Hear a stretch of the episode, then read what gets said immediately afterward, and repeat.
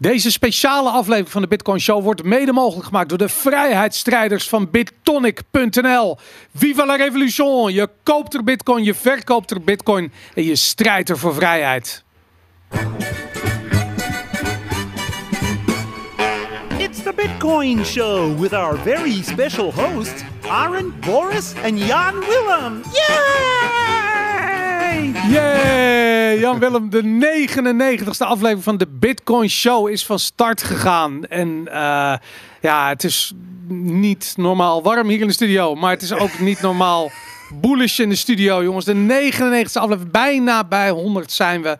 Ehm, het is ongelooflijk. Soms heb je van die afleveringen waarin er, eh, we echt serieus met, met moeite eh, zes onderwerpen bij elkaar kunnen vegen. En soms heb je van die afleveringen dat je gewoon niet weet hoe je al die content in anderhalf uur moet proppen. En vandaag is er zo eentje. Ik denk dat dit echt serieus de meest speciale aflevering ooit eh, wordt. En het is inderdaad warm, maar dat is wel een beetje toepasselijk. Ik heb het gevoel alsof ik ergens in Zuid-Amerika in de jungle of zoiets. Uh, Midden-Amerika, Zuid-Amerika, ja, zoiets. Echt waar de vrijheid is losgebarsten. Temperaturen van 30 graden plus. Um, eventjes kort samengevat de huishoudelijke mededeling. Onze website www.bitcoinshow.nl. Nu ook hebben we een dark thema, toch of niet? Uh, die moeten we nog uh, implementeren. Oh, die moeten we nog implementeren. Oké, okay, die is bijna. t.me slash de Bitcoin Show. Daar uh, volg je de meest intelligente bitcoiners van Nederland. En kun je meediscussiëren. Thebitcoinshow.nl. Dat zijn wij op Twitter. Uh, YouTube, daar moeten we het eventjes over hebben, jongens. Wij zijn vorige week door de smeerlappen uit Silicon Valley, de smerige smeerlappen, de corrupte bende die daar welig tiert, zijn we van YouTube afgetrapt. Jawel, um, ja, dat, dat verhaal is over en uit. Uh, we begrijpen niet waarom. Hoe kunnen ze dit dit, dit vlaggenschip van vrijheid nu tot zinken brengen op YouTube. Het is, ja, het is gewoon gebeurd, Jan. Uh, wat ging er door je heen toen uh, je de Bitcoin Show zocht en het niet vond? Nou, het, het mooie is, wij maken er al bijna 100 afleveringen natuurlijk een beetje grapjes over. Ja. Um, ja, en dan gebeurt het ook echt. Dan en kijk, we zijn wel redelijk duidelijk waarom het is uh, gebeurd. Als je hm. namelijk bij YouTube, als mensen massaal een video rapporteren voor offensive content of weet ik veel wat dan ook, dan word je automatisch uitgeschakeld op YouTube. En er zijn ook kanalen waarbij dat regelmatig gebeurt. Ik kijk bijvoorbeeld naar uh, het kanaal van uh, Lauwai 86. En die heeft regelmatig met uh, legers aan Chinese bots te maken die uh, zijn kanaal rapporteren, waardoor die weer even van YouTube af is en dan komt hij weer terug. Ja, dus maar wij zijn door een bot army van shitcoiners nou, het is, de vraag, het is de vraag, dus dat is waarschijnlijk duidelijk, maar wie heeft dat dan gedaan? Nou, het zou uh, hè, bijvoorbeeld uh, van een scamcoin kunnen zijn. Misschien hebben we een keer iets over guldencoin of zo gezegd, waar ze niet blij mee Satoshi waren. Of over Satoshi die Radio. Die gewoon niet konden hebben dat we al die awards in de wacht hebben gesleept en zij niet. Dus dat, ja, je weet het niet. Het zou ja. zomaar kunnen, maar we hebben natuurlijk ook nog een over China gehad, over de genocide daar. Ja, misschien heeft een is een Nederlands sprekende fan van de communistische partijen in eh, China dit uh, toevallig gehoord. Ze weten het niet. We hebben een, we hebben een verzoek ingediend om het uh, terug te draaien. Maar daar hebben we geen antwoord op gegeven. Het mooie was aan die brief dat erin stond. Na herhaaldelijke overtreden van onze ja. regels. Ja, we hebben dus nog nooit een waarschuwing gehad of iets. Nee. En dit is dus nogmaals, weet je, dat wij content mogen zetten op YouTube en dat dat van goede kwaliteit is uh, en zo door hun, dat is natuurlijk in een zekere zin top. Maar dit is wel de keerzijde ervan. En daar hebben we natuurlijk regelmatig over gehad. Van ja, je wordt hier gewoon geband zonder dat er enige waarschuwing of wat dan ook. We weten niet eens waar, waarover. Dus, ja. ja. Nou goed, ik, ik, heel eerlijk, als je diep in mijn hart kijkt, vind ik het alleen maar grappig. Uh, ik geef helemaal niks om YouTube. Een beetje komisch uh, Daarom, ik, uh, ik heb zoiets van, ik, ik, ik, ik, ik vind het fantastisch om deze vaandel te, van vrijheid te wapperen. Bovenop deze berg van onafhankelijkheid van, van dit soort conglomeraten. Um, we hebben inmiddels twee alternatieven. De eerste is bitcointv.com. En dat is wel interessant. Uh, is eigenlijk van start gegaan op deze uh, in de afgelopen week. Bitcoin 2021 is natuurlijk geweest. Grote beurs uh, in Miami. Aaron was er aanwezig. En daar, daar werd bitcointv.com aangekondigd. Um, ik kreeg op een gegeven moment een berichtje van. Um, uh, van Ruben Waterman van Bitter. Mm -hmm. Die zei van nou, ik heb dit gezien. Uh, het is opgezet onder andere door Matt Odell. Ja. van ehm, de, de, de Citadel en de, de Rabbit Hole Recap. Eh, podcast. Uh, dus ik heb met een eh, bericht gestuurd. Die heeft een account aangemaakt voor ons. Dus we zijn een van de eerste podcastkanalen die daar actief zijn. BitcoinTV.com. Moet je even ons volgen. We hebben nog niet een vanity URL. Ik weet niet helemaal hoe dat werkt. Het platform is nog ook in ontwikkeling hoor. Het is nog niet helemaal klaar. Ja. En het zal in de toekomst ook mogelijk zijn om daar bijvoorbeeld sats te streamen. of te doneren of te tippen of weet ik wat. Nou, klinkt allemaal super tof. Helemaal podcast 2.0 situaties in videovorm. Op Bitcoin tv.com. Daarnaast kun je ons ook uh, bekijken op bitshoot.com slash de Bitcoin Show. Daar vind je de video's ook. En natuurlijk, zoals altijd, de podcast zelf is gewoon te beluisteren via alle reguliere podcastkanalen. Of als je echt een bazige baas bent, dan luister je de podcast 2.0 index van Adam Curry. En dat doe je met bijvoorbeeld de Breeze Wallet. En dan kun je ook zat streamen als je dat wil. Maar goed. Um, bijzonder, hè? Dat is bijzonder. Het is gewoon echt gebeurd. Het is gewoon gebeurd. Ja, het is niet alsof het niet zag aankomen, maar toch voelt het toch een beetje speciaal als de smerige smeerlappen dan hun vizier op je richten en de trekker overhalen en je gewoon van hun smerige platform afschoppen. Uh, ja, zo so be it. We kunnen er niks aan doen. Het is ook niet zo heel erg. Vind je het erg, Jan? Nou ja, ik was er wel een beetje half op uh, voorbereid. Dus uh, ja, ja, ik weet niet. Ik moet, mijn eerste reactie was om te lachen. Uh, het is natuurlijk wel dat er een hele hoop mensen op YouTube zitten. Dus op zich is het leuk om die mensen ook te kunnen bereiken. Zijn voornamelijk shitcoiners hoor, die op YouTube zitten. Ja, daar zitten er inderdaad ook een hele hoop van. Sterker nog, het zijn waarschijnlijk. Het, zijn, het zijn misschien wel ja, een groepje altcoiners die die het niet mochten of zo, die dit gedaan hebben, whatever, weet je. Uh, ja. Nou, ik hoop dat onze vaste kijkers eh, de weg naar Bitcoin TV en BitChute weten te vinden. Uh, ja, het zou toch zonde zijn om bijvoorbeeld het, het zonder de comments van bijvoorbeeld Mark Okko te moeten doen. Dat zou toch zonde zijn. Legendarisch. Legendarisch. En neem echt, zit ze echt legendarisch. En ik vind het ook wel mooi dat hij op zijn gewoon helemaal top dat hij gewoon ook op zijn eerdere standpunt is teruggekomen en tot acht andere inzichten en dat vind ik helemaal top van. Ja, absoluut. Um, e-mailen kan naar hello at thebitcoinshow.nl um, Eventjes tussendoor Jan. We hebben groot nieuws van, wat betreft een volgende de Bitcoin Meetup. We hebben een datum Het is alleen maar groot nieuws deze week. Het is niet het is normaal. Niet te stoppen. Echt, vrijheid barst los en Bitcoin Meetups. Uh, uh, komen als paddenstoelen uit de grond. Om te beginnen op woensdag 7 juli in Blast Galaxy uh, in Amsterdam. Uh, tussen 5 en 10 is er een nieuwe de Bitcoin Meetup. mensen die eerder geweest zijn weten de drill, weten hoe het gaat. hou onze Telegram groep in de gaten. we gaan wel iets doen met van tevoren registraties slash kaartverkoop. maar goed, meer daarover in de Telegram groep t.me slash de Bitcoin Show. We hopen jullie allemaal te zien woensdag 7 juli in Blast Galaxy. Dus dat uh, zullen we later vandaag doen. Dat moeten we nog even opzetten. Maar houd daar inderdaad rekening mee dat je wel moet registreren. Anders dan kan je niet naar binnen. Nee, daarom inderdaad. Uh, dat, uh, vanwege coronamaatregelen en dergelijke. Ja, daarom. Er is er, nog een klein staartje van de, van de smerige smeerlap uit Den Haag. Die ons het leven zuur Ja, vindt iedereen volgens mij een smeerlap, Boris? Ik, nou, ik, vind, ik vraag me af wat je nou over mij zegt. ja, nee, je bent, geen smerige smeerlap, Jan. Nee. Het, maar omdat je bent ook niet nou, zo'n... Je vind wel een beetje jammer eigenlijk. Nee, het gaat echt om autoriteit militaire uh, machtsmisbruikers. Daar, uh, daar heb ik gewoon niet zoveel mee. Ja, maar, niet, ja, maar mijn ik, type mens. Ik krijg de kans niet, maar als je mij de kans gaf, was ik misschien ook wel zo iemand. Ja, nou ja, dan ja. Uh, als je de volgende Rutte, volgens mij zoeken ze nog iemand bij, de, bij de VVD. VVD. Ja, als Rutte functie elders krijgt, dan misschien okay. kun je daar iets gaan doen. Anyways, laten we het gaan hebben over belangrijkere zaken. Bitcoin 2021. Even, even kort, heb je, wat, wat is je eerste indruk van nee. deze? Jij hebt alles gekeken, Boris. Ik niet, dus jij moet jouw indruk delen. Nou, ik zal uh, uh, uh, eerlijk gezegd niks dan lof voor de organisatie van dit mm. evenement. Ik, bedoel, ik ben er natuurlijk niet fysiek bij, bij geweest. Mm. Ik heb bijna alle livestreams gezien. En wat ik niet live heb gezien, heb ik later teruggekeken. Ja. Ik vond het niveau heel hoog. Ik vond het in het begin, de eerste dag, de eerste livestreams, had ik het idee dat ze even aan het zoeken waren van wat gebeurt hier nou precies? Weet je, dan, dan kwamen er drie mensen op het podium en die werden dan geacht hun trucje te doen. Weet je, want je kent natuurlijk eigenlijk iedereen die je daar op het podium ken je al van podcast en weet ik veel. Dus mm. Dus die moeten dan even een uur lang het beste van wat ze al te vertellen hebben nog een keertje samenvatten. Een beetje zo voelde het. Um, en toen kwam, uh, dat vind ik heel grappig, toen kwam Max Keizer kwam op voor zijn fireside chat met, mm -hmm. um, met Michael Saylor. En heel veel mensen vielen erover. Hij kwam op en hij schreeuwde uh, fuck Elon. Ja, en, ja. ja. en het interessant was dat ik... Um, ik had het idee van Max Keizer is een van de weinigen die hij kijk wat hij eigenlijk is is een entertainer. Hij snapt gewoon hoe je die zaal moet bespelen. Dus wat voelt hij? Die hij voelt dat vacuüm waar die zaal en dat podium een beetje in terecht gekomen is.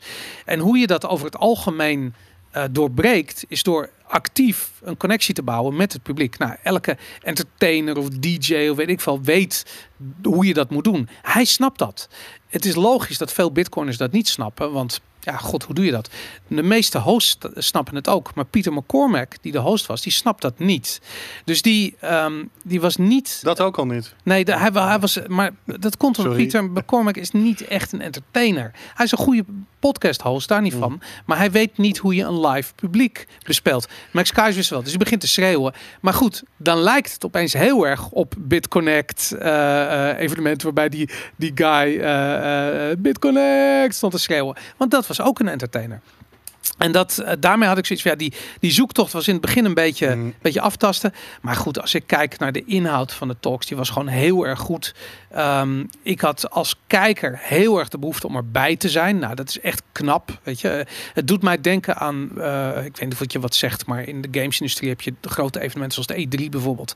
Nou, daar leven we echt naartoe elk jaar. En dan gaan we met z'n allen naar Los Angeles, naar zo'n beurs. En dan heb je die persconferentie. Ja. Daar lijkt het op. En ja, ik had echt het gevoel... waren 12.000 mensen. Ja, ja, het is echt heel groot ook. Ik, ik vond het uh, echt petje af voor de organisatie. En ook dus vooral hoe het in beeld is gebracht. Niet eens heel veel technische problemen. En reken maar dat het moeilijk is om zo'n evenement uh, in beeld te brengen. En dat, uh, ja, ik had bijna zoiets... Ik vond het jammer dat ik alleen maar de mainstage kon zien als kijker. Ik had zoiets van, ja, er waren heel veel andere hmm. soort van tenten waar nog van alles gebeurde. Dat, dat heb ik dus allemaal niet kunnen zien. Dat is jammer. Maar het, ja, het zag er goed uit. En ik vond het leuk om Aaron op het podium te zien zitten. En ik hoorde hem ook bij de Rabbit Hole Recap, hoorde ik hem uh, uh, genoemd worden dat hij daar zat. Dat is gewoon tof, weet je. Ik bedoel, het is altijd leuk als daar mensen zijn en die, uh, ja, die komen langs. Dus ik, ik, ja, ik, ik, ik vond het heel tof. Met als hoogtepunt natuurlijk de afsluiter. Wat, wat was ik, neem even een, ik neem even een slokje water. Wat was er gebeurd dan? Nou, ik, ik vond het leuke dat we, we kregen te horen van Jack Mallers dat hij, dat hij zei van ja, vanavond dan en dan is natuurlijk fantastische.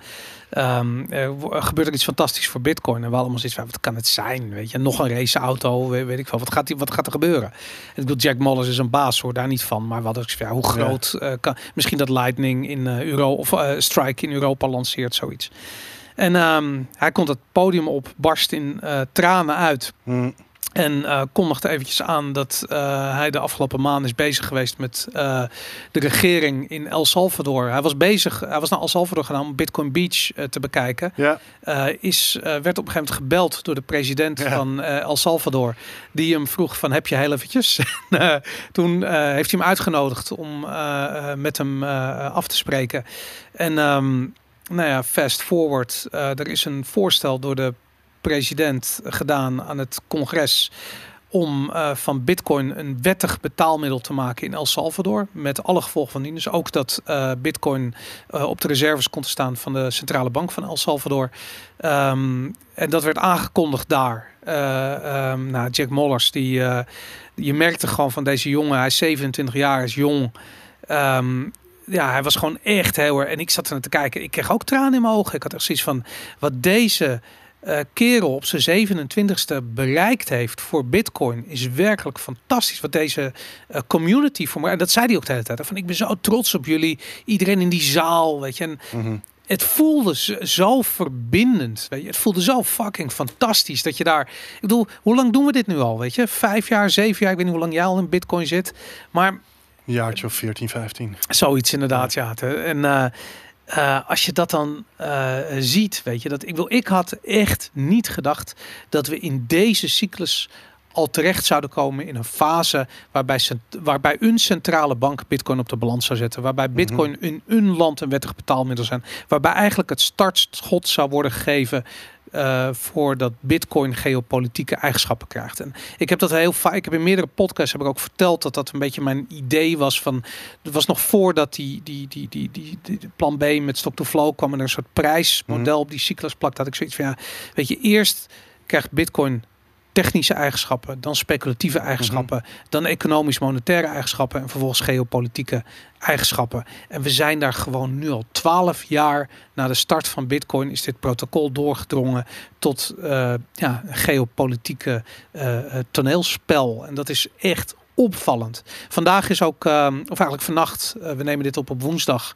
Eh, vannacht is de, de bill die werd voorgesteld door de El Salvadoriaanse president, is door het congres goedgekeurd met een Ja. overweldigende meerderheid. Ja, eh 62 tegen 17. Ja, het ongelooflijke. En daarmee is, is het officieel bekrachtigd dat Bitcoin een wettig betaalmiddel is geworden in El Salvador. En dat is een. eh, ehm, het belang daarvan kan niet onderschat worden. En ik weet niet of, jij me, of, of ik nu in mijn volgende rant zal losbarsten. Of dat ik jou even de mogelijkheid zou geven om hierop te reageren. Want dit is. eh, Zullen we er gewoon een solo podcast van maken? Ga nou ja, even, dat, dat, ga ik even lekker een kopje eh, koffie Dat halen. kan ik joh. rustig doen hoor. Maar, Nee, maar, joh, het was maar- toch leuk. Ehm, ja, ik heb natuurlijk de afgelopen dagen redelijk... Want je zei één ding... waar ik niet 100% zeker eh, van was of dat, eh, of dat klopte. Maar ik, ik heb de afgelopen dagen gretig... Maar ik was tegelijkertijd ook met iets anders bezig... wat heel erg mijn aandacht nodig had. Maar waar, wanneer ik tijd had geprobeerd gretig te kijken... wat het nou precies betekent dat het een wettig betaalmiddel Ja. is. Misschien moeten we daar even doorheen lopen. Oké, Eh, de dus- juridische kant daarvan. bedoel ja, dus ik heb het wetsvoorstel is ook gedeeld door Boekelle. Eh, zeg ik nou goed? Ja, Boekelle. Ja. Ehm, ja, toch? Ja, sorry, ik ben even zijn naam eh, kwijt. Ik kan hem even moeten opschrijven. Maar eh, het belangrijkste artikel, want historisch betekent wettig betaalmiddel, maar dit, ja, dat, ik ben benieuwd. eh, dit is niet mijn expertisegebied, maar zover ik het begrijp, ehm, als landen hè, een fiat, eh, fiat geld maakten en eh, de mensen daar niet aan konden krijgen, dan eh, Mhm. drukten ze een wet door dat het wettig betaalmiddel was om mensen Ja. aan, die, aan, dat, aan dat betaalmiddel te helpen. Zo is het een beetje ontstaan, het idee van legal tender of een wettig betaalmiddel. Ja. En dat betekende dus dat een bedrijf in principe bijvoorbeeld een dollar of een euro of wat dan ook. Ja, een, euro is natuurlijk vrij recentelijk, maar een dollar of een gulden toen de tijd eh, moest accepteren. Ja. Ehm, en dat is natuurlijk een andere status dan dat het een optie is, dan dat ze het mogen accepteren. Ja. Ehm, en dat was voor mij, want daar was ik nou even niet helemaal 100% zeker van. Is dit nou echt wat ze gaan Ja. doen? En gisteren kwam er ook een bericht uit van een minister uit het kabinet die zei: nee, we gaan het niet zo ver doen, we gaan het anders doen. Maar vandaag heb ik toch echt de vertaling gelezen van wat er in de beeld staat. Artikel 7. Every economic agent must accept Bitcoin as payment when offered to him by whoever acquires a good or service. Precies. Oké, dus het is inderdaad echt een wettig betaalmiddel, zoals eh, ook de euro in Europa een wettig betaalmiddel is. Daar is natuurlijk, zijn nog wel wat haken en ogen aan. En daar weet ik het fijne gewoon allemaal niet juridisch van hoe dat precies eh, zit. Ehm, het is natuurlijk wel zo dat bijvoorbeeld ook een winkel in Amsterdam in principe niet contant geld hoeft aan te nemen als het geen wettig betaalmiddel is.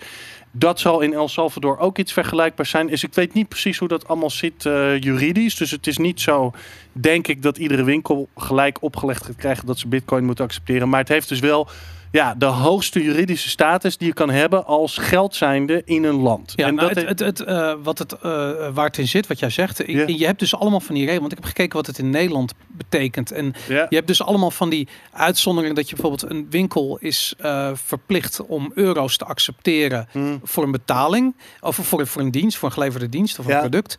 Ehm, maar ehm, eh, er zijn vraagtekens hoe dat eruit ziet. Je kunt bijvoorbeeld niet met, eh, eh, stel je voor dat jij een auto koopt met muntjes van 5 cent. Dan mag de winkelier mag zeggen van nou sorry, eh, Ja. nee, weet je. Dat mag. Je mag ook bijvoorbeeld, in Nederland heb je bijvoorbeeld, als je cash accepteert, dan mag je na 50 biljetten zeggen van nee, dit doen we niet meer. Weet je, nou goed, dat soort dingen. Je Ja. ziet in Nederland ook volgens mij tot 2000 euro of 10.000 euro, dat mag je niet meer cash afrekenen. dan krijg je dat soort dingen. Uh, maar op zich, waar het voornamelijk uh, een rol speelt, is dat de overheid het bredere gebruik in de maatschappij kan afdwingen. Niet afdwingt, maar kan afdwingen. Juist, ja. En dat is denk ik het belangrijke uh, aspect aan, de, aan dat wettige betaalmiddelstatus. Ja. Want wat je daarmee dus krijgt, is dat je belasting kunt betalen. Juist, ja. Of een dat huis kunt betalen, ja. of weet ik veel. Ja. Maar wat is het interessante? Daarmee heeft Bitcoin Bitcoin moest, op het moment dat je iets wilde doen met je Bitcoin, moest je naar fiat toe om met fiat te doen wat je wilde doen met dat geld. En dat hoeft niet meer, want je kunt altijd naar El Salvador toe en daar bijvoorbeeld aandelen. Uh, uh, Google kopen met je bitcoin. Of een huis kopen. Of gewoon ervan leven. Bij wijze van spreken. En wat, wat nog interessanter is, dat, dat vond ik helemaal mindblowing. Maar het is dus zo dat um, doordat uh, de status van Bitcoin eigenlijk een beetje verschilt per regio. Maar de meeste mm. uh, overheden terwijl over eens waren dat Bitcoin een, een asset class was, een soort commodity was.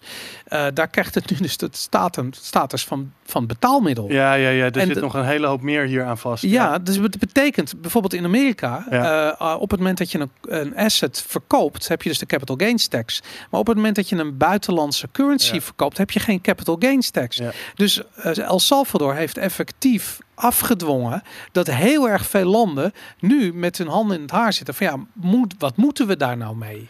Ja, dat was ook een van de dingen die ik heb geprobeerd uh, onder, onderzoeken hoe dat nou precies zat met de accountingregels. Uh, wat ja. zover ik kan zien, wordt bitcoins nu op het algemeen in ieder geval in Amerika als intangible assets with indefinite life. Ik was net op RTL Z even hierover en ik kon me niet meer herinneren hoe dat nou heette, deze, dit lange ding. Maar het heet intangible assets with in, indefinite life.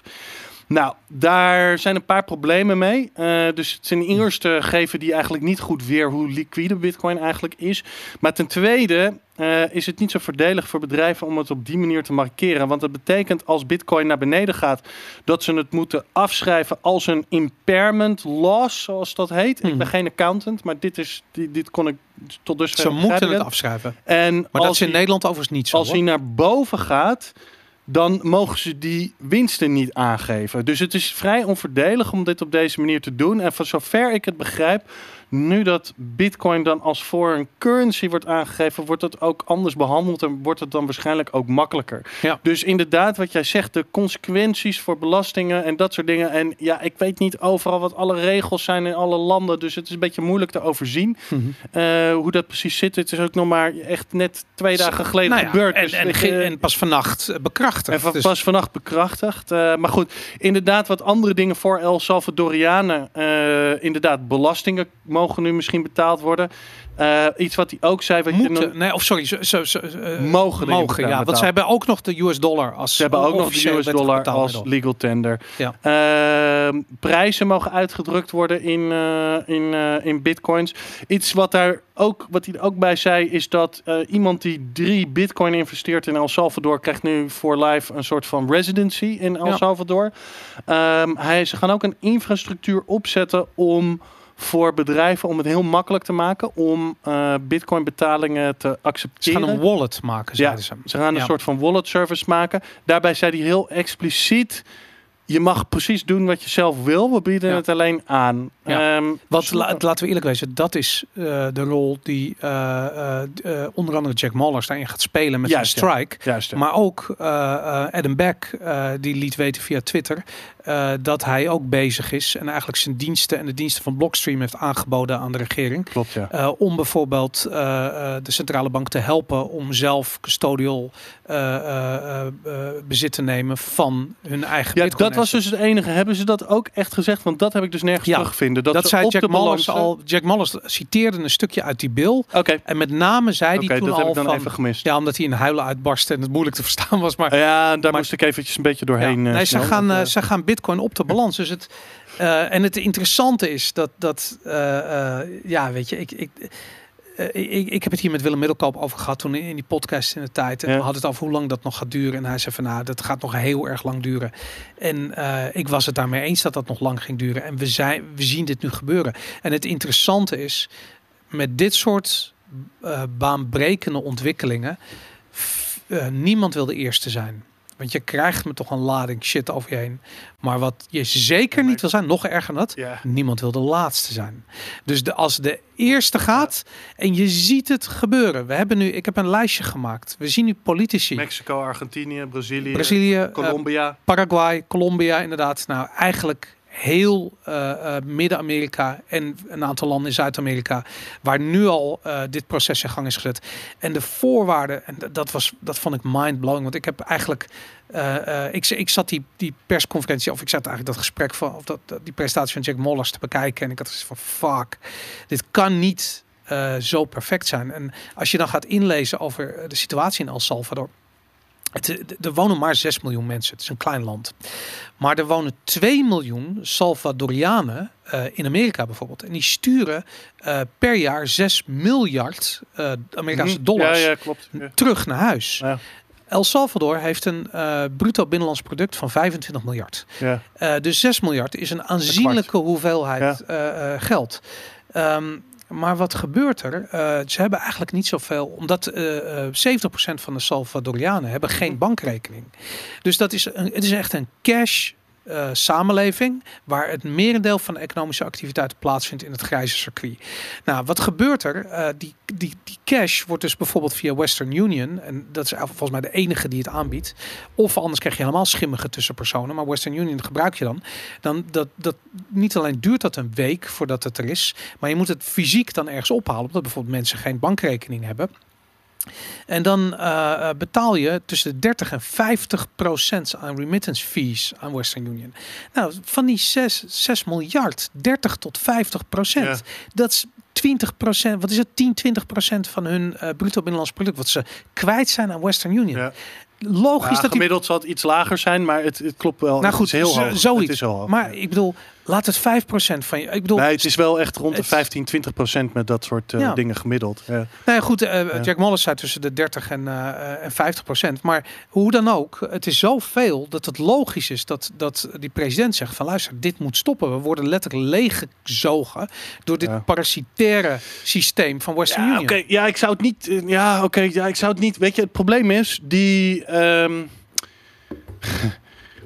de last mile ja. met dit soort transacties. Dus uh, uh, ja, wat betekent dat eigenlijk? Het, het, het, laatste stukje van dit soort transacties. Wat voor soort transacties? De remittance uh, Met die remittance betalingen. Ja. Het zit niet daartussenin. Kijk, het is redelijk simpel om van... een, een, een, bankrekening van Miami naar ergens in El Salvador geld over te maken. Maar daar moet dus nog een stukje tussen, omdat je cash aan het. En ja. die laatste mijl, die kost heel veel geld. En die kost Western Union ook heel veel uh, geld. Dus het is niet zo vreemd dat ze vrij hoge tarieven, want dit is een vrij intensieve business. Het, het uh, probleem is. Uh, het is natuurlijk wel een probleem, want je wil dat het veel goedkoper gaat. En dat ja. kan best. Ja, je kunt zeggen, het zijn mensen die uh, aan het parasiteren zijn. Maar dat is niet helemaal zo, omdat het nou eenmaal heel veel kost. Dus heb okay, je maar iets anders ik, nodig. Ik wil er ook geen orde over. Het nee, alleen... je hebt gewoon iets anders nodig. Nou, en daar kan Bitcoin natuurlijk wel een, uh, een behoorlijk verschil gaan maken. Nou, maar dat gebeurt dus. Want Jack Moller zei ook dat hij per dag 20.000 nieuwe gebruikers uit El Salvador aan het onboorden is in Strike. Ja, je moet een hele hoop educatie doen en een hele hoop mensen helpen. Maar het bizar is dat dit, dit project loopt al twee jaar. Hè? Want je hebt daar de Bitcoin Beach. Dat zijn een paar bitcoiners die zijn neergestreken daar. Uh, gesponsord door uh, enkele oldschool bitcoiners met veel bitcoin. En die hebben daar eigenlijk een, een, al twee jaar lang doen die een soort test waarin ze bitcoin een soort circulaire economie hebben gecreëerd. Uh, gedraaid op bitcoin en, en de laatste jaar op lightning.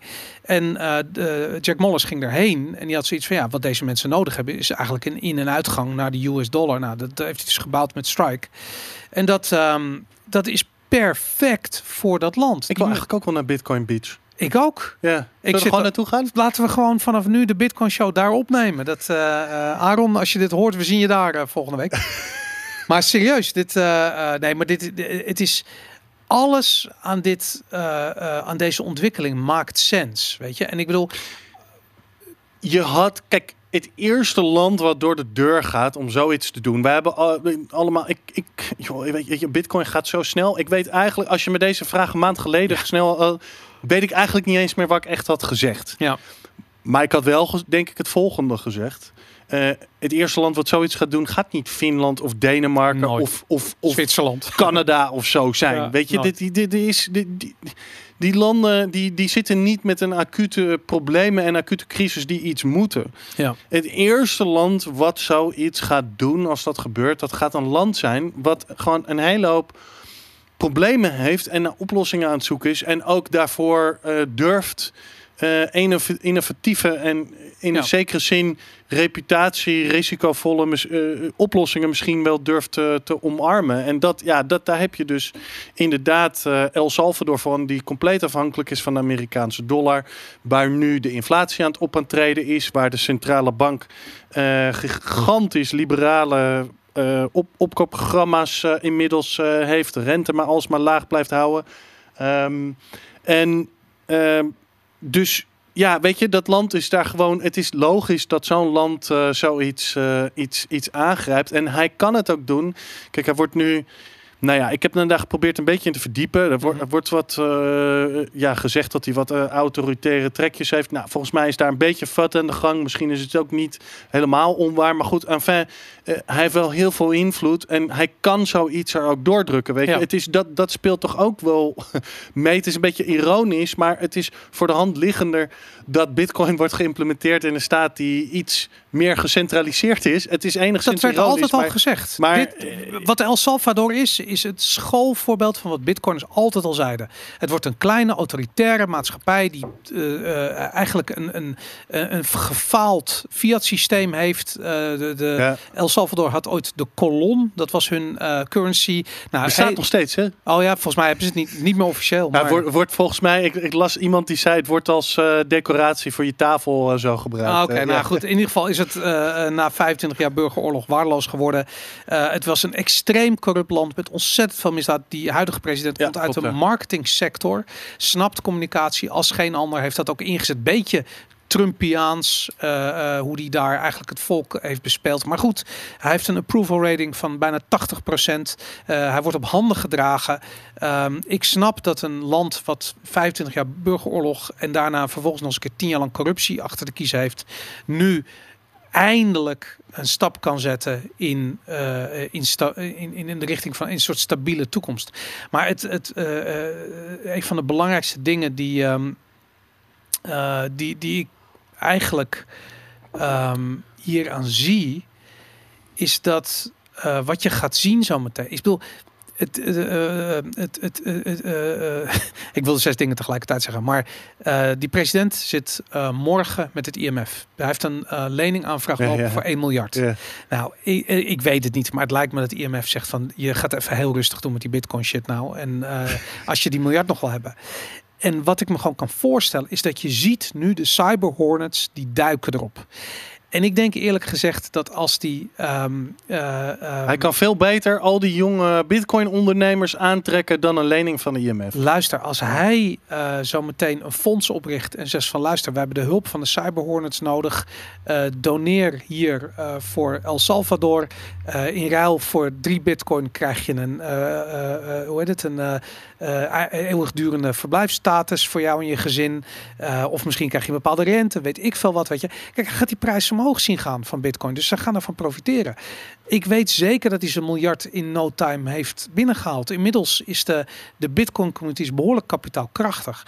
En ik vind dat die cyber hornets, die weet je, direct zie je ook het, het, contact. Stefan Levera die zei op een gegeven moment van ja, het kan nooit lang duren voordat de ondernemers, Bitcoin ondernemers naar El Salvador gaan.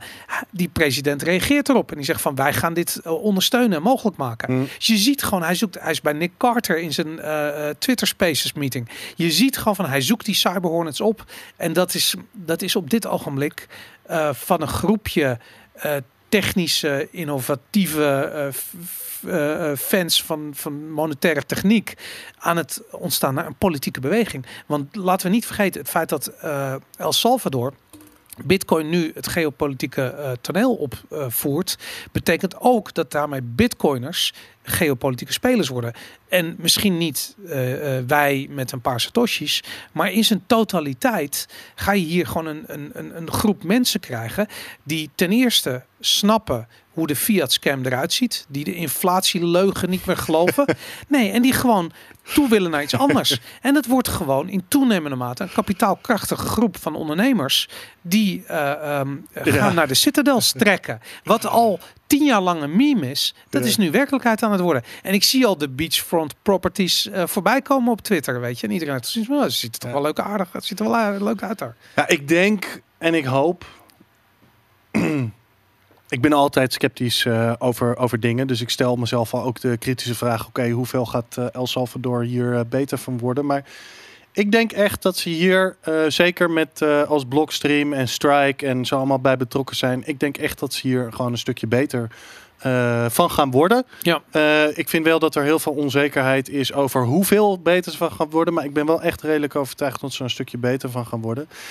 En uh, ja, dat maakt mij blij. Want uiteindelijk is dit waarvoor we het doen. Ja, toch. Weet je, ik doe ja, toch, Jan. Applaus. Yeah! Jongens, dit is waar we het voor doen. Ik ben zo boos. ik doe het niet uh, zodat een hm. van uh, eh, 18-jarige altcoin trader uh, kan paraderen op tv dat hij een miljoen heeft dat verdiend.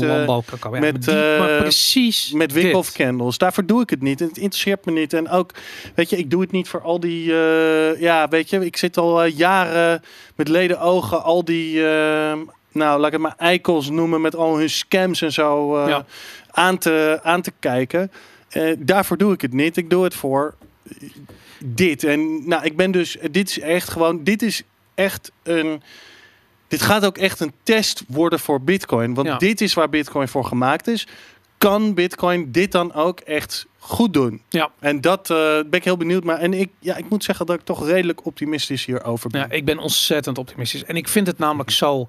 Um, ik, wat ik er zo fantastisch aan vind, is dat de, de El Salvador is perfect. Weet je, het is een, het is een arm land. Uh, het gemiddeld maandinkomen is 200 dollar. Uh, eh, 70% heeft geen bankrekening. Het is voornamelijk een cash gedreven economie met alle problemen die dat met zich meebrengt. Dat betekent dat ze echt vastzitten, bij wijze van spreken nog in de vorige eeuw. Je hebt daar weinig tot geen breedband internet. Wat je wel hebt zijn uh, uh, 4G-torens door het hele land en iedereen heeft een mobiele telefoon perfect. Uh, wat, wat, je, wat ze niet hebben is een toegang tot een store value. Opeens krijgen ze dat.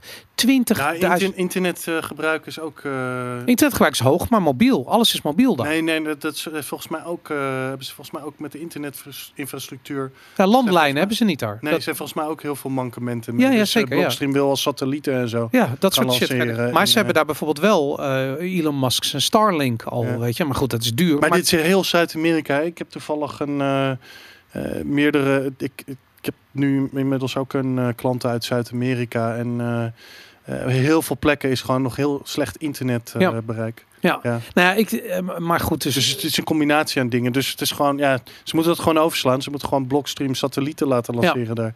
Maar ik vind, maar wat, jij zei hè, over van we doen dit niet voor de 18-jarige shitcoin trader die een Lambo wil hebben. leuk als je luistert. Maar een mooi horloge. maar ja, precies. even de wrist check wil doen, weet je. Fuck die shit. Um, je bent altijd zo heerlijk uitgesproken, Boris. Ja, ja, ik, als het om dat soort dingen gaat, hou ik niet zo van de nuance. Weet je, ik wil laten we eerlijk wezen. Fuck die shit. Nee, ik hou er ook niet zo van, maar ik uh, druk me daar anders over. Maar, dat, maar luister, ik gun Goed, mensen mogen doen. Ik gun iedereen zijn Rolex. Whatever, man. Het is alleen, ik geef er niks om en ik vind het niet belangrijk. En wat we hier uh, zien ontvouwen is een monetaire revolutie. En um, ik, ik, ik heb een podcast. Ik, ik moet hem een keertje in de show notes zetten. Maar er is een echt letterlijk briljante podcastserie over uh, India en uh, de afschaffing van het 1000 roepie biljet. Mhm. En de, de sociale gevolgen daarvan. En het interessante is dat de rijken hebben daar geen hinder van ondervonden. Klopt, Maar uh, de, de, de, de, de, de, de, miljoenen Indiaars die geen toegang hebben tot een bankrekening, dus hun spaargeld vaak in zo groot mogelijke hoeven. Dus niet, weet ik veel, een stapel muntjes, maar gewoon het liefst omwisselen naar zo groot mogelijk bankbiljet. En dan in je kussensloop naaien. Uh, want liever één mhm. biljet erin dan, dan, dan nog dik pak. Het is makkelijker te verstoppen. Die mensen die zijn keihard geraakt door het afschaffen van het 1000 roepelbiljet. Dat was ongerekend 25 euro. En voor veel gezinnen in de sloppenwijken is dat dat vertegenwoordigt gewoon al hun spaargeld. Ja, nee, dit is echt enorme ellende vanuit ja, uh, Maar echt serieus, de, de uh, uh, mensen gingen letterlijk dood ja, ja, dat ze hun ziekenhuisrekeningen niet meer konden. Het was ellendig geweest. En als je dat hoort, dan realiseer je gewoon van deze mensen worden zo ontzettend gemarginaliseerd door het bankaire systeem, door de elite, uh, die wel toegang hebben tot al die financiële infrastructuur. Nou, en dan heb je nu deze ontwikkeling. En ik vind het fantastisch. Ik, ik had eerlijk gezegd gedacht dat het in Afrika als eerste zou gaan gebeuren. Uh, en het gebeurt gewoon in, in, in, in Zuid-Amerika of Midden-Amerika. En ik vind het ook goed. Maar ik denk dat de use case van El Salvador, tenzij Amerika daar nu, of de CIA daar nu binnenvalt, uh, die, uh, die president tegen de muur zet en weet ik veel, hard ingrijpt, gaan we hier letterlijk de eerste domino zien. en de gevolgen daarvan, die zullen exponentieel zijn. Ja, we gaan het zien. Ik denk dat het uh, voor het momentum goed zou zijn als een paar andere landen nu gingen, gingen volgen. Ja. Want dat maakt het gelijk al zo uh, massaal dat het gewoon een domino is die moeilijk is te stoppen. Uh, maar ja, dat gaan we zien. Maar, maar stel zien. je voor, ik bedoel, laat het, um, laat het 1, 2 jaar duren. Hè? Ik bedoel, ja. uh, stel je voor dat de, um, uh, de, de, centrale bank in El Salvador inderdaad een paar honderd miljoen in bitcoin op de balans heeft staan straks. En bitcoin doet gewoon zijn 200% per jaar, wat het mhm. gemiddeld de afgelopen twaalf jaar heeft mm -hmm. gedaan. Dan um, kun je gewoon met een, met een land wat zo'n kleine uh, bruto binnenlands product heeft, zie je gewoon wat daar de gevolgen van zijn. Dat betekent dat dat land straks schuldenvrij is aan de IMF. Dat betekent dat uh, uh, daar de bevolking, die nu geen toegang heeft tot hard geld, opeens welvarend gaat worden. Die gaan opeens opleidingen kunnen mm. betalen. Die gaan zichzelf letterlijk uit de modder werken. En van El Salvador een welvarend dat, land maken. Dat hopen we. Dat hopen we inderdaad. Dat hopen we inderdaad. Ja. dat hopen we inderdaad. Maar goed, um, okay. ik vind het echt fantastisch. Um, Laten we gewoon met z'n allen eens een keertje gewoon ongenuanceerd optimistisch zijn. Dat is ook wel eens nodig. Ja, en dit is zeker nodig. En ik vind het ook, uh, we, we, hebben de afgelopen, uh, um, wat is het, weken zoveel onzin voorbij horen komen. Nou, dit is echt, uh, kijk, ik, ik geloof dit niet, hè. Maar je kunt je wel voorstellen, en dat zie ik ook wel eens in de chat voorbij komen dit soort uh, dingen. Dat er mensen zijn die denken dat er echt letterlijk uh, mensen met een stapel. Het lijkt alsof er mensen met een stapel met geld, iedere, alle nieuwsoutlets in de wereld aan het voorzien zijn van uh, FUT-artikelen. En wil dat je gebeurt. dit graag publiceren? Nou, ik denk niet dat het helemaal op die manier gaat. Maar je zou het haast wel denken. Het is zo. Er komt gewoon een, een vloedgolf aan negativiteit vanuit alle media over Bitcoin, over dat het. Nou ja, goed, oceaanniveaus laat doen stijgen. Dat het alleen maar voor criminelen is. Dat het, en het, ja, weet je, je, ik was erop voorbereid. Want het is altijd zo in een market. Dan krijg je ook die negatieve geluiden. Maar weet je wat er gebeurt? En zeker als het dan een beetje zakt. En er zijn mensen die dan al jarenlang, dag in dag uit, als een soort van hobby hebben om uh, ongenuanceerd, fantasieloos uh, hun mening over Bitcoin te zitten verkondigen. In Nederland hebben we ook zo'n groep mensen die al letterlijk vanaf 2013 op de podia staan en uh, compleet fantasieloos iedere keer weer Bitcoin zitten. En ik denk, ja, wat, wat is dit toch? Wat Weet je, ja. De, nou, ik, laat, ja, me je vertellen okay. wat het is. Maar goed, uh, uh, we, okay. we, hebben voorafgaand aan Bitcoin 2021 was er een soort uh, chat. Het was online met Cathy Woods, de CEO van Ark Invest, een, ja. een heel groot fonds. Ja. zij heeft had, ook heel veel in Tesla belegd. Absoluut. zij heeft ook, zij sprak met Anthony Scaramucci. Die heeft ook een, een, fonds en die beheert 7 miljard. Mm -hmm. iets kleiner dan Ark, maar goed, het is toch 7 miljard. ik heb het niet. En nee, ik ook niet. En toen uh, hebben we ook nog Plan B voorbij zien komen, die natuurlijk heel lang gewerkt heeft voor een gigantisch pensioenfonds in Nederland. Ja. Um, of eigenlijk een institutionele partij, moet ik zeggen. Ja. En um, wat al die drie mensen zeiden, is dat op het moment dat een grote partij een positie wil innemen in wat voor asset of wat voor uh, aandeel of wat dan ook, dan is het niet zo dat ze naar de beurs gaan en een gigantische buy order plaatsen, maar daar komt een plan. En dat plan bestaat er eh, bestaat eh, even grofweg uit drie onderdelen.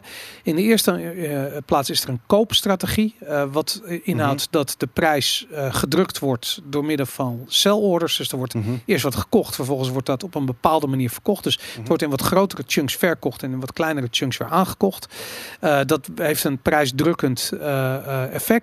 Um, maar ook een heel belangrijk onderdeel daarvan is gewoon een mediacampagne. En uh, dat betekent dat er gewoon PR-bureaus worden ingezet om FUT over een aandeel te verspreiden, zodat de prijs zakt.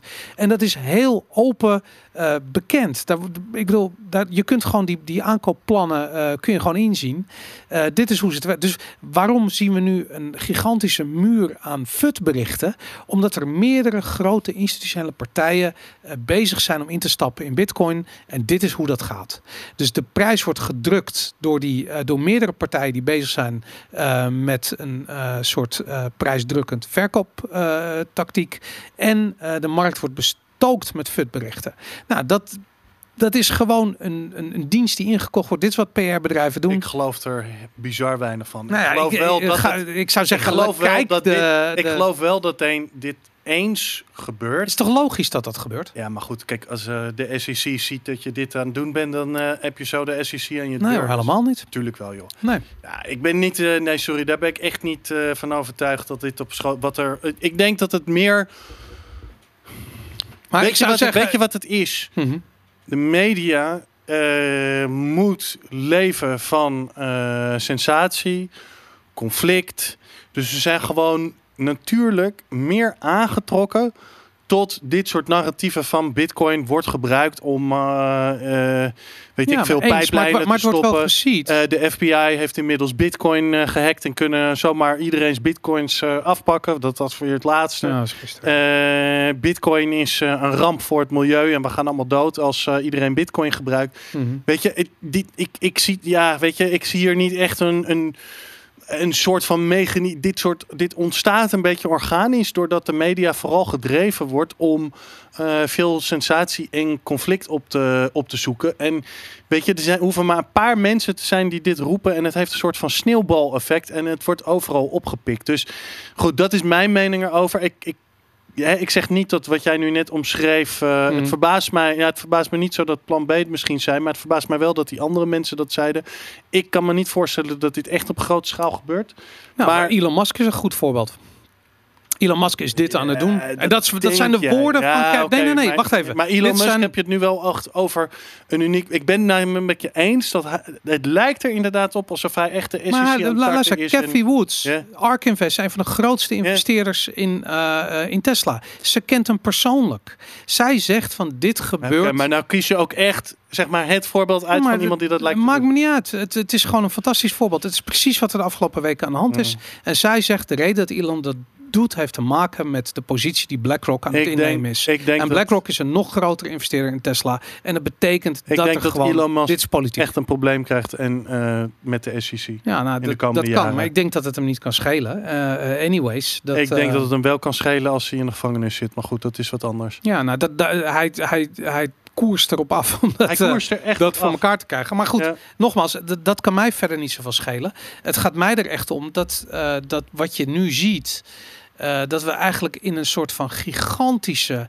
eh bullish periode zitten, waarin de meest krankzinnige fundamentele veranderingen in Bitcoin plaatsvinden. De adoptie aan de ene kant, maar ook, daar gaan we het zo meteen over hebben, taproot activatie die voor de Ja. deur staat.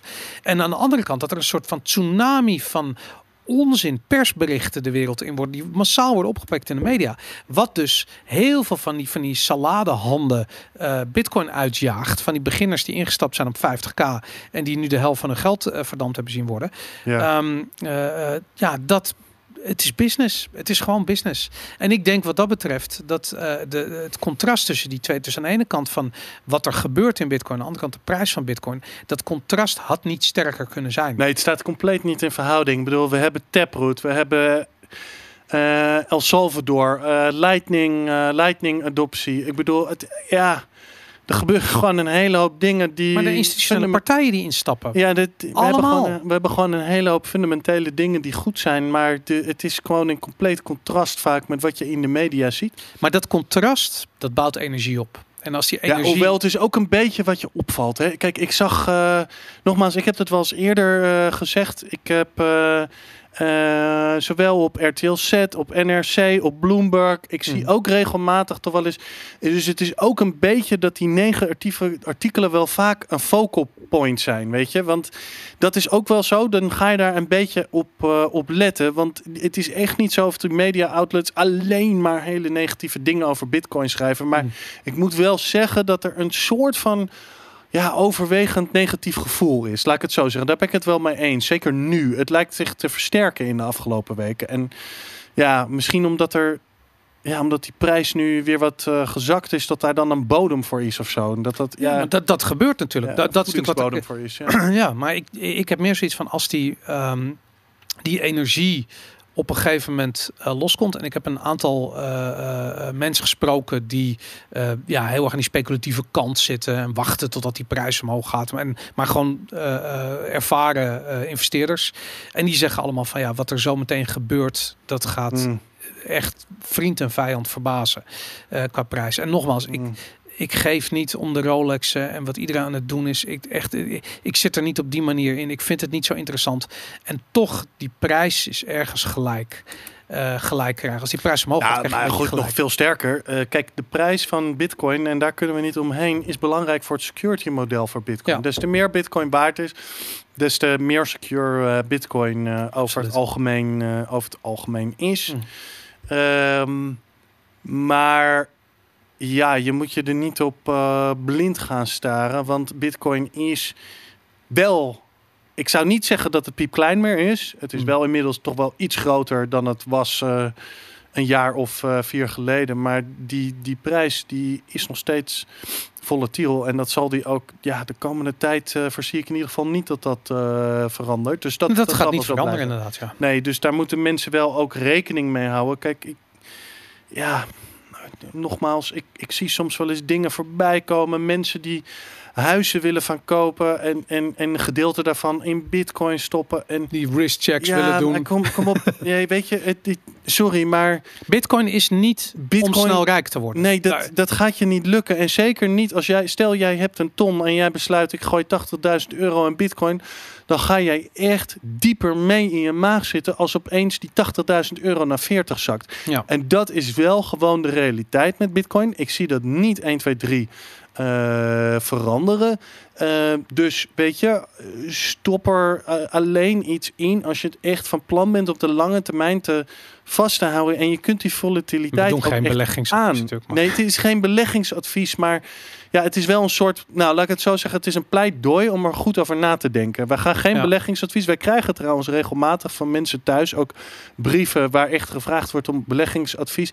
Die hoef je niet naar ons op te sturen, want die gaan we niet beantwoorden. Mm -hmm. Alleen wel een heel goed pleidooi ermee rekening te houden dat er risico's zitten aan bitcoin en dat je oppast wat je ermee doet. En nou ja, goed, uh, altcoins is natuurlijk helemaal een casino. Ja, maar, maar, goed, maar uh, laten we eerlijk de euro is ook een casino. We leven in hele onzekere tijden. Ja, oké, okay, maar ik vind toch wel iets anders. Kijk, de, de euro gaat op de lange termijn wel stukje bij stukje omlaag. Maar in ieder geval gaat dat in een redelijk langzame lijn. Het is nog wel wat nou, anders. Nou, nou, ja, probeer ja, maar okay, eens. Nee, Boris, we stonden een maand geleden stond Bitcoin op 60.000 dollar. We staan nu op 35.000. Ja, nou, maar dus dat, dat snap ik wel. Maar ik, be, ik bedoel meer dat we nu de berichten krijgen van als je, uh, weet ik veel, eerst, eerst mocht je een, een half miljoen op je spaarrekening hebben staan. Toen werd dat een ton. Of dat is nu een ton geworden. Okay, je, beta goed, maar je betaalt hier, je betaalt je groen en geel aan van alles en nog wat. We staan letterlijk precies trouwens bijna op 35.000 dollar. Dat zei ik wel goed. Okay.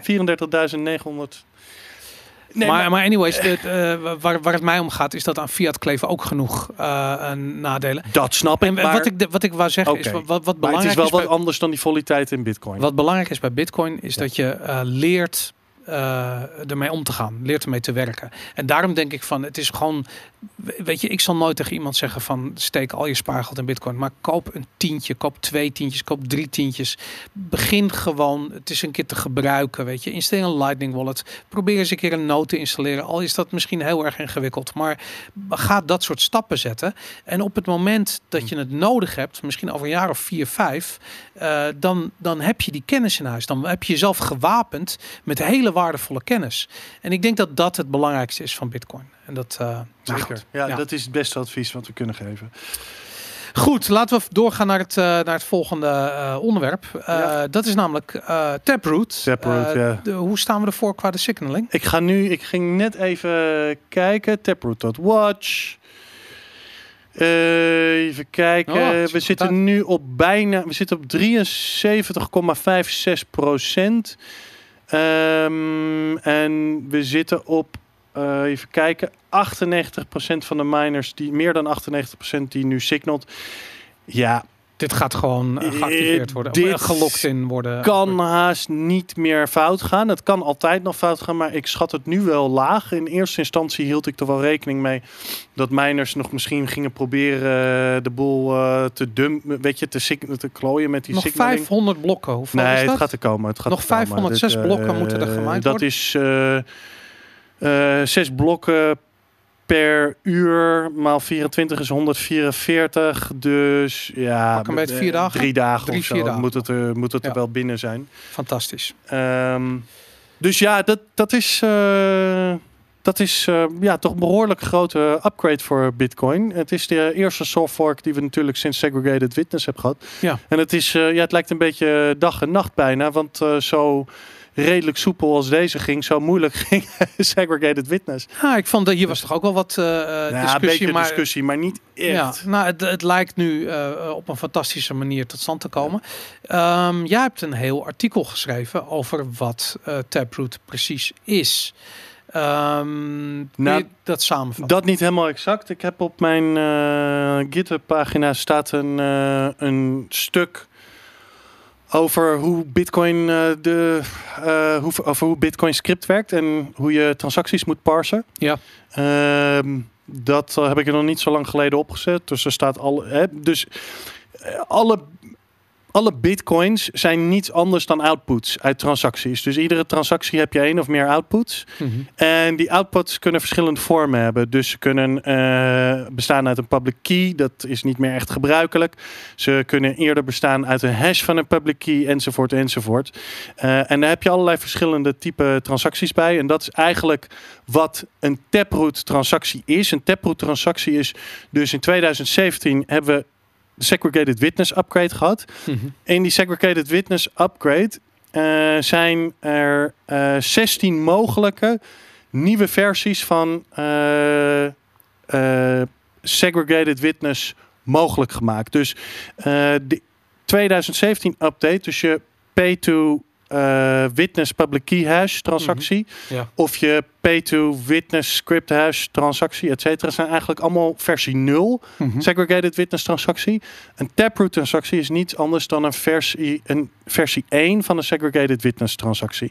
Oké, okay, ik wou even voor de valreep uh, dat dit gebeurde, wou ik dat erbij zetten. Dus ik heb er nu ook een stuk daarover bijgezet. Ik moet wel bekennen dat dit redelijk uh, rough is. Mm -hmm. um, Sowieso is alles in draft versie.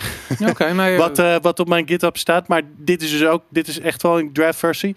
Ik heb geprobeerd uh, door alle bips uh, ja, heen te gaan en alle details bij elkaar te verzamelen. Er zit echt, en dat was met die Segregated Witness upgrade ook, er zit echt een hele hoop verschillende dingen die er gebeuren. Het is soms moeilijk alle details op een rij te houden. Maar veel ervan staat er nu in ieder geval bij. Okay. En ja, ik moet zeggen, Um, ik had natuurlijk wel ook vooral van Aaron. Dus Aaron heeft echt, uh, mocht je zeg maar echt een, uh, ja, mocht je geïnteresseerd zijn en uh, maar, maar niet echt op technisch niveau, wat, wat er nu dan in mijn hoofdstuk erbij staat, of in mijn paper. Um, heeft Aaron echt een paar hele goede artikelen geschreven. Over, ook over het proces van, uh, van signaling. Maar ook over wat, uh, uh, wat dat taproot precies is.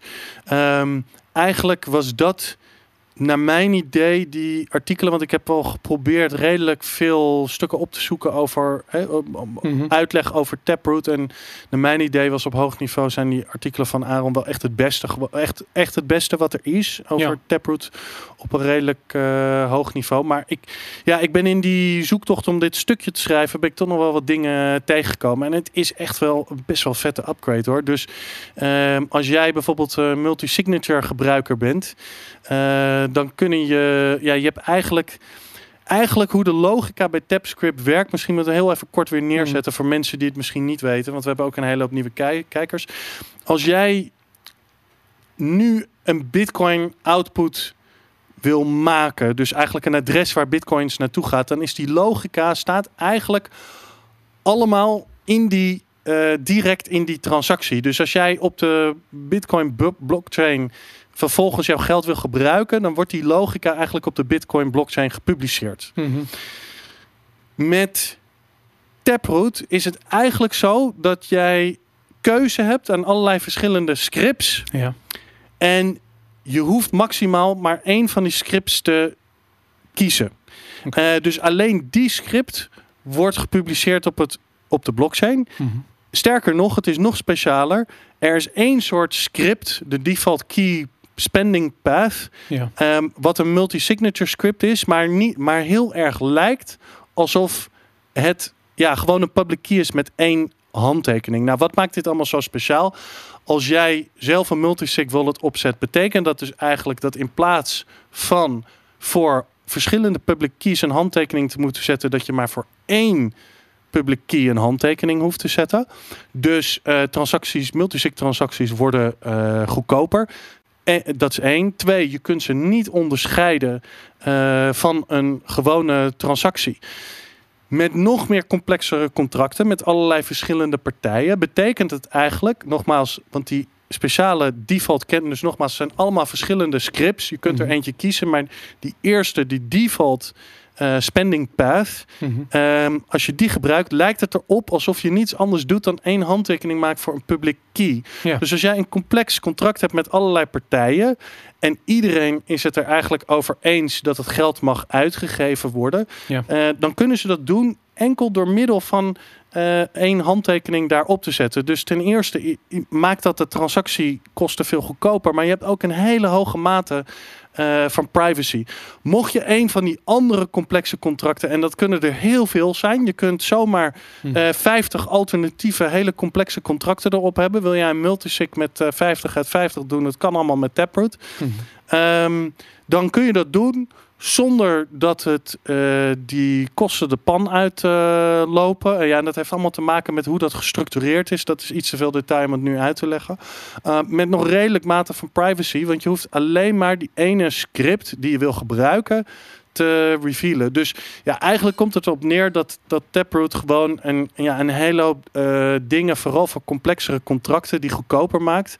En meer privacy geeft, wat vooral goed is voor eh multisig gebruikers en voor ehm, Bitcoin transacties waar meerdere partijen bij, eh, bij betrokken zijn. Er zitten ook nog wel andere dingen aan, maar dat is eigenlijk de essentie daarvan. Ja, nou ja, fantastisch. Ik, ik, ik heb zelf zoiets van toen Segwit geactiveerd werd, wisten we eigenlijk het enige argument wat we steeds hoorden was: oké, transacties worden goedkoper. En dat is nu eigenlijk niet anders, weet je, omdat dat is natuurlijk gewoon Ja. weet je wat, wat, wat je als eerste ziet. Maar Segwit heeft wel Lightning mogelijk gemaakt. En eh, wat Ja. Taproot mogelijk maakt aan Klopt, ja. eh, nieuwe functionaliteit en nieuwe innovatie bovenop het Bitcoin-protocol, is nu natuurlijk lastig in te schatten. Om, ook omdat, ja, wie is er nu bezig met Taproot-applicaties op het moment dat Taproot nog niet geactiveerd is? Dat gaat pas in november geactiveerd worden. Dus Ja. even voor de duidelijkheid, we gaan nu over drie dagen krijgen we de lock-in. En dat betekent dat die in november eh na een x-aantal blokken Klopt. uiteindelijk eh, automatisch geactiveerd wordt en in het protocol wordt opgenomen.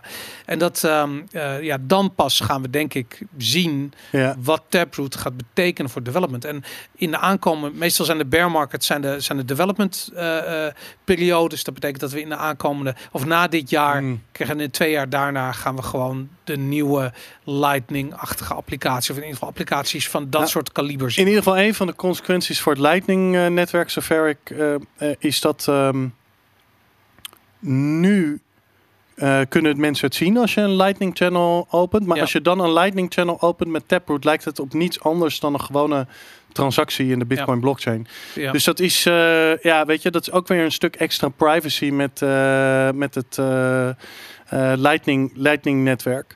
Ja, met die, met die activatie, ze doen dus, ja, dat klopt inderdaad. Er is, ik ben nou even kwijt of het een, volgens mij is het een datum en niet een blok. Dus er komt een, een datum waarbij, ehm, het is nu locked in, dus hij wordt nu ingelogd en dan komt er een datum waarbij die activeert. En ik dacht dat het een datum was en, datum. en niet een blokhoogte. Nee, heeft Bitcoin heeft ook timestamps. Hmm. Dus oké, eh, eh, in de geschiedenis van Bitcoin worden in dit soort minor upgrades of met een blokhoogte gedaan of met een datum. In eerste instantie werd het met een. eh, nee, nou wacht even. Soms wordt het met een datum gedaan, soms met een blokhoogte. Volgens mij wordt het nu met een datum gedaan. Ik weet niet zeker, maar het komt erop neer eh, dat dat in november wordt het dan pas geactiveerd. Historisch was het zo, dus met BIP 8 en BIP 9, ehm, dat als miners iets activeerden en een login hadden, dat hij de volgende periode geactiveerd werd. Dus die al vrij snel geactiveerd is. Door de discussie die er is ontstaan over hoe uh, dit nou te activeren precies. Moest je dat nou doen samen aan de hand van... Ik haal altijd die BIPs door elkaar. Was het nou BIP... BIP 9 was volgens mij... BIP, nee, BIP 8 ik haal ze altijd door elkaar. Maar een van die bips die mhm. in 2017 geschreven is, daar kon je een login equals true of een login equals false ja. zetten aan het BIP einde. BIP 8 was het, sorry. BIP 8. Oké. Eh, in eerste instantie kon je trouwens vanuit die BIP alleen maar login equals true. Dat was automatisch. Er is later een upgrade geweest waar je hem ook op false kan zetten. Mhm. Zover ik uh, daarover uh, over weet. Daar is die discussie over gedaan. Dus toen hebben ze besloten, we gaan eerst een een trial doen met, en het is BIP 9, die, ja, uh, ja oké. Dus we hebben besloten, we gaan een speedy trial doen met BIP 9 met login equals false. Mhm. En maar mocht er dan wel een login zijn, dan in plaats van dat we hem gelijk de volgende periode activeren, dan wordt hij pas in. Uh, hoe heet het in uh, november. november. geactiveerd? Want dan hebben de miners en wat dan ook, uh, en vooral ook gebruikers, een kans om een. Volgens mij is het toch een blok hoor. Is het blok hoog? Ja, er is ook een deadline, de timeout height, en die is blok 760.032. Oké, ja, het is een blokhoogte. Er zijn ook wel voordelen aan, om het uh, via een blokhoogte te doen. Um, ja, want BIP, BIP 8 was met een. Volgens mij was BIP 8 met timestamps. Of BIP 34 wat daarvoor kwam. Of BIP 34 of BIP 8 was met timestamps. En in een van die BIPs, en ik dacht dat dat BIP 9, BIP 9 is het. Ja, en BIP 9 zijn blokhoogtes geïntroduceerd. Ja, nou, oké. Okay. Um, meer als je meer wil weten, kun je onder andere jouw artikel lezen. Op, ja, we zetten het in de show notes. het staat in de show notes. Op uh, jouw GitHub pagina. Um, ik zag inderdaad, het zijn bijna 20 pagina's die je geschreven hebt over Taproot. Het zijn er best wel veel, ja. Dat, uh, dat doe je goed. Um, even kijken. Nou ja, dat gaat ongetwijfeld het bullish nieuws van volgende week worden. Als Taproot ingelokt is. Um, Even kijken. Ik vraag me af of we na deze aflevering moeten stoppen met de Bitcoin Show, Boris. Omdat het. Want ik weet niet of we. Dit is volgens mij de piek. Ik weet niet. We hebben, nee, we hebben nog. We hebben nog. Ik heb nog nooit gezeten bij een aflevering dat ik eigenlijk alleen maar een goed gevoel had over alles. Ja, nee, het is, het is een bizarre uh, samenloop van omstandigheden. Maar goed, dus ik, ik, heb hetzelfde hoor. Oké. Okay. Um, ehm, Even kijken. We hebben nog. Uh, um, uh, we zullen het even hebben over die, die, dat, dat, die FUD uh, van die funds die uh, door de FBI in beslag zijn genomen. Ja, is goed. Ja, jij, hebt, ehm, jij hebt even naar gekeken. Wat ja, is er precies gebeurd? Even in een notendop. we zagen natuurlijk de, hoe heet die, de, de, de pipeline, de Continental Pipeline in Amerika, die te maken had met een ransomware attack. Ja. dat zouden aanvallers zijn uit Rusland. Uh, die hebben Bitcoin gevraagd en betaald gekregen in ruil voor het vrijgeven van de hmm. systemen van de Continental Pipeline. Um, het leidde tot wat geopolitiek gezeik tussen Rusland en Amerika. Uh, hmm. Gasten zijn ook, uh, het was voor mij zelfs al duidelijk wie het waren. Die zijn heel snel op hun schreden teruggekeerd. en nu heeft de FBI ook beslag gelegd op de Bitcoin die ze hebben gekregen hmm. van de Continental Pipeline. Nou, de FUD die eronder deed, de Bitcoin of Bitcoin kan in beslag worden genomen door de FBI. Um, nou, wat is er aan de hand? Uh, natuurlijk kan de FBI niet zomaar Bitcoin in beslag nemen. Maar het bizar is, en dit is een onderzoek van Elliptic geweest, dat is een uh, chain analysis uh, bedrijf. Um, die komt ermee dat hoogstwaarschijnlijk deze Bitcoin fondsen uh, vastgehouden werden door een uh, affiliate, dus door een derde partij. En niet door, door Coinbase. ja, dat zou helemaal grappig zijn als dat het zou zijn. Maar zoiets. En het hoeft niet eens per se zo zwart-wit te zijn. Maar wat ook zou kunnen is dat ze bijvoorbeeld een Electrum Light uh, client hebben gebruikt. Die dus ergens op een soort virtual hosting provider draaide. Uh, waardoor uh, ja, de FBI daar access heeft gekregen tot die Light client. zoiets kan gebeuren. We weten de details niet. Maar het is van een amateurisme. Uh, wat Van eigenlijk, ongekend niveau. Nou, laat, laat ik zo zeggen. Je gaat mij niet vertellen dat een, um, een, uh, een, een, elite hackinggroep niet in staat is om een eigen nood en een eigen Klinkt custodial wallet. stel uh, 15-jarigen. Die, Nou, eh, ik denk eerlijk gezegd dat het gewoon een setup is. Weet je, dit heeft zo'n ontzettende eh gevolg gehad. Eh, Hmm. eh, weet je, het gezeik eh, wat dit heeft opgeleverd aan de oostkust van Amerika, dat er dus namelijk letterlijk geen benzine meer te krijgen was. Ehm, eh, Rusland heeft ook vrij snel keihard ingegrepen bij die, eh, hoe heet ze, de Dark Side Dev Team of hoe ze ook heten. hmm. Ehm, ik denk eerlijk gezegd dat ze gewoon hebben gezegd van daar en daar kun je de bitcoin terugvinden. En eh, de FBI kan eh, met veel trots vertellen dat ze keihard hebben opgetreden en een fonds in beslag hebben genomen. Maar ik denk dat het alternatief was dat deze hackers zouden verdwijnen in een gulag en je nooit meer wat van ze zou terug horen als ze niet zouden meewerken aan deze. Ja, of ze hebben, of ze hebben SHA-256 en eh Ja. RIPE MD-160 en eh ECDSA. eh, Ja, maar goed, dat is de, ja, dat Misschien wel allemaal voor, voor de en we luisteraars. weten het de- niet. Voor de luisteraars, je bent eh, sarcastisch en terecht, want dat kan helemaal niet. De FBI kan dit niet.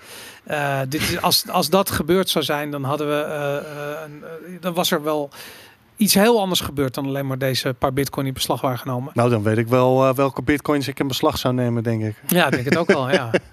Begint met een S en eindigt met Atoshi Nakamoto. Maar. Maar anyways, ehm, ik denk dat dit een, eh, eh, een, een soort oplossing is tussen aanhalingstekens waarbij de FBI met geheven hoofd eh, de, Ja. de victory kan claimen, eh, waarbij de, eh, de hackers Ja, niet de hadden gulag in hoeven.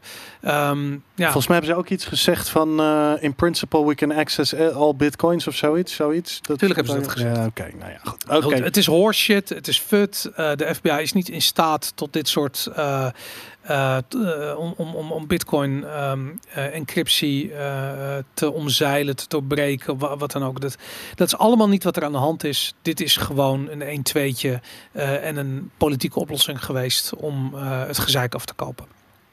Ja, volgende nieuwsitem. Want dit is Volgende ook weer zo'n typisch bericht. Ja, typisch bericht. Nou, ik dacht, we, we noemen hem eventjes. Nee, dat is heel goed.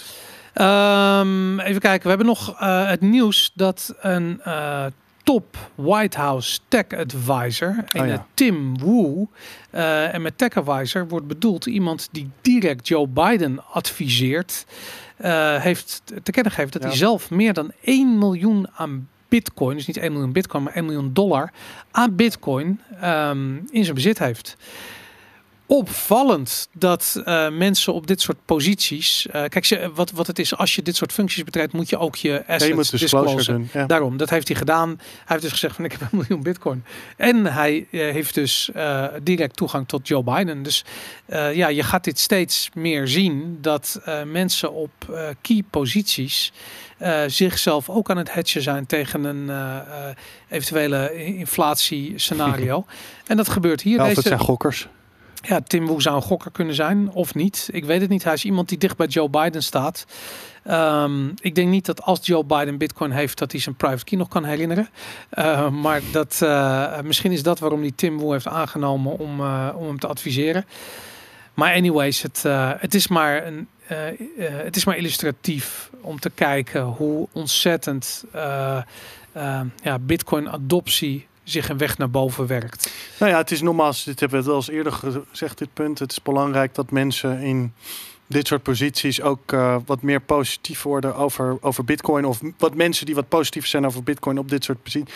En in Amerika zie je dat heel erg. Nou, je ziet het nu dus ook in Latijns-Amerika. Ja. Ja, in Europa, eh, ja, ik blijf nog steeds zoekende welke politie ik nou moet aanwijzen die... eh, wij blijven gewoon achter. Ik, ik, ik heb eigenlijk, eigenlijk zin om nu mijn spullen te pakken en eh naar Bitcoin de- Beach te gaan. Maar laten we eerlijk ben. wezen. Ik bedoel, wij zijn in Europa aan de ene kant volledig eh, verwend met een goed werkend eh, monetair systeem.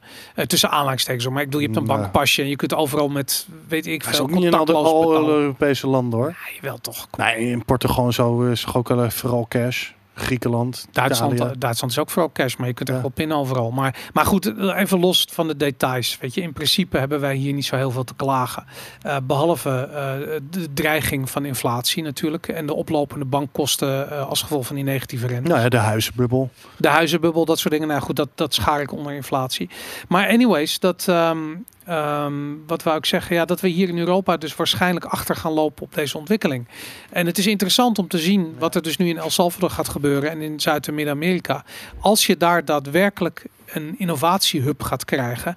En iets wat gaat lijken op dat Citadel-idee. Dus met andere woorden, dat je daar uh, ondernemers naartoe ziet trekken. Dat je daar uh, mensen die uh, zelfstandig ondernemers zijn of remote werk doen, daar naartoe ziet gaan vanwege de infrastructuur die er gebouwd wordt rondom Bitcoin.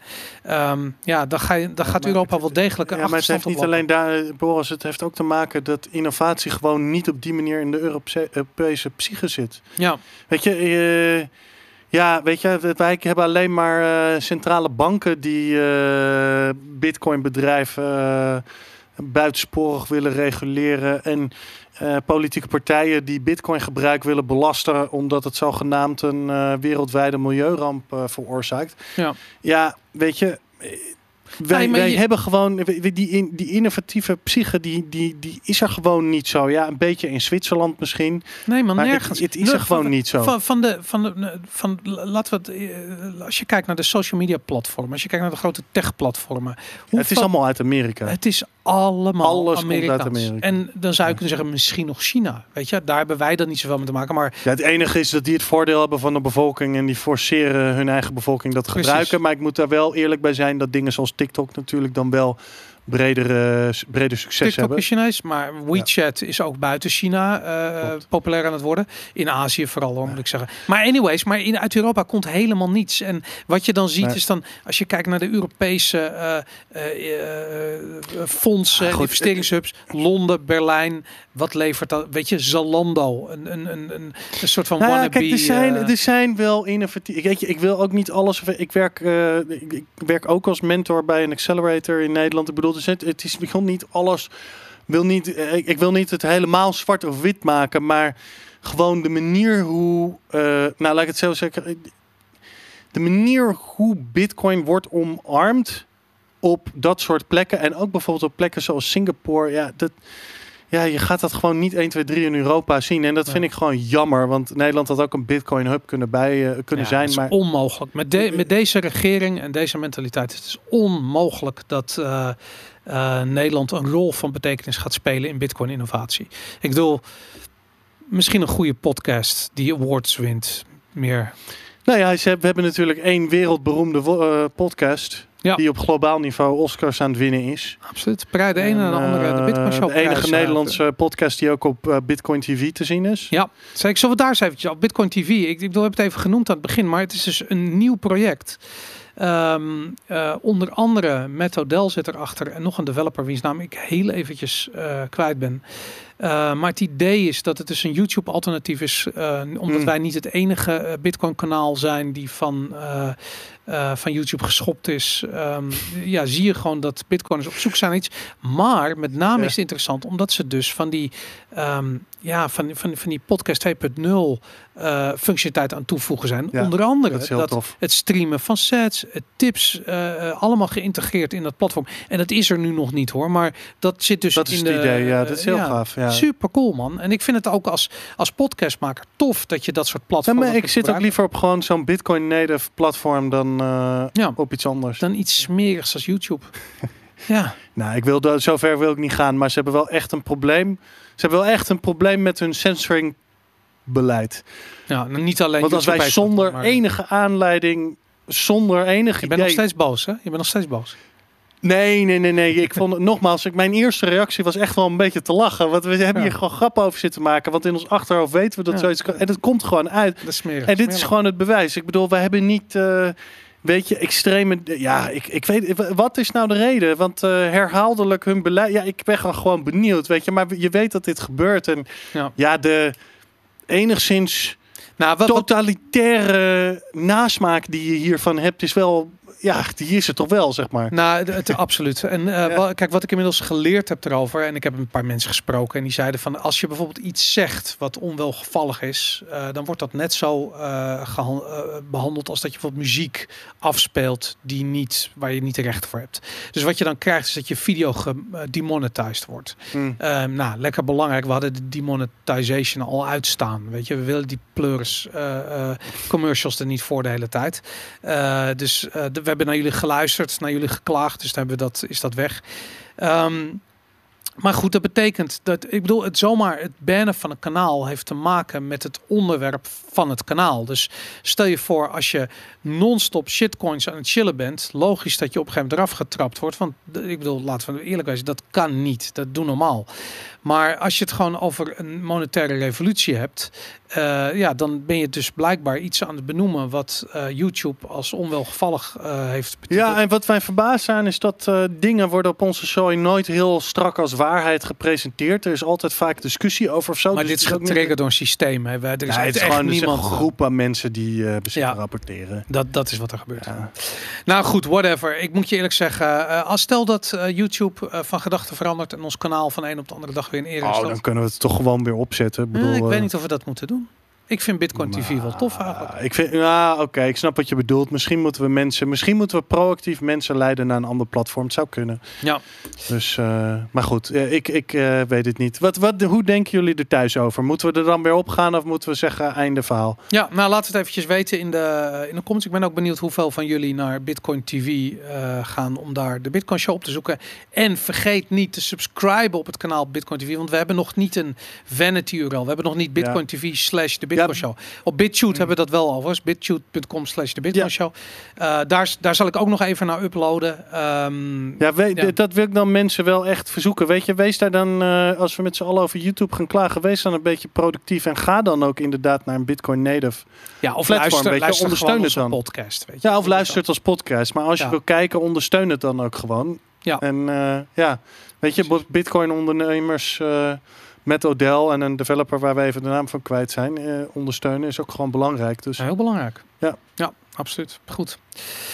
Ik denk eerlijk gezegd dat we daarmee zijn aangekomen bij het einde van deze 99ste aflevering van de Bitcoin Show. We zijn niet aangekomen bij het einde van de revolutie. Die is uh, slechts net begonnen. En uh, we gaan er verslag van blijven doen. Uh, waarschijnlijk in aankomende jaren. Want dit wat er nu in gang is gezet, dat, dat valt niet meer te stoppen. We gaan landen zien die gaan infomoen in Bitcoin. En eerlijk gezegd, ik kan niet wachten, Jan. Um, alle kijkers en luisteraars. Bedankt voor het kijken en luisteren. Kijk, de muziek die knalt erin, keihard. Maakt allemaal niet uit. Um, ik zou zeggen, vergeet niet te liken en te subscriben. En tot volgende week. Strong hand, everybody!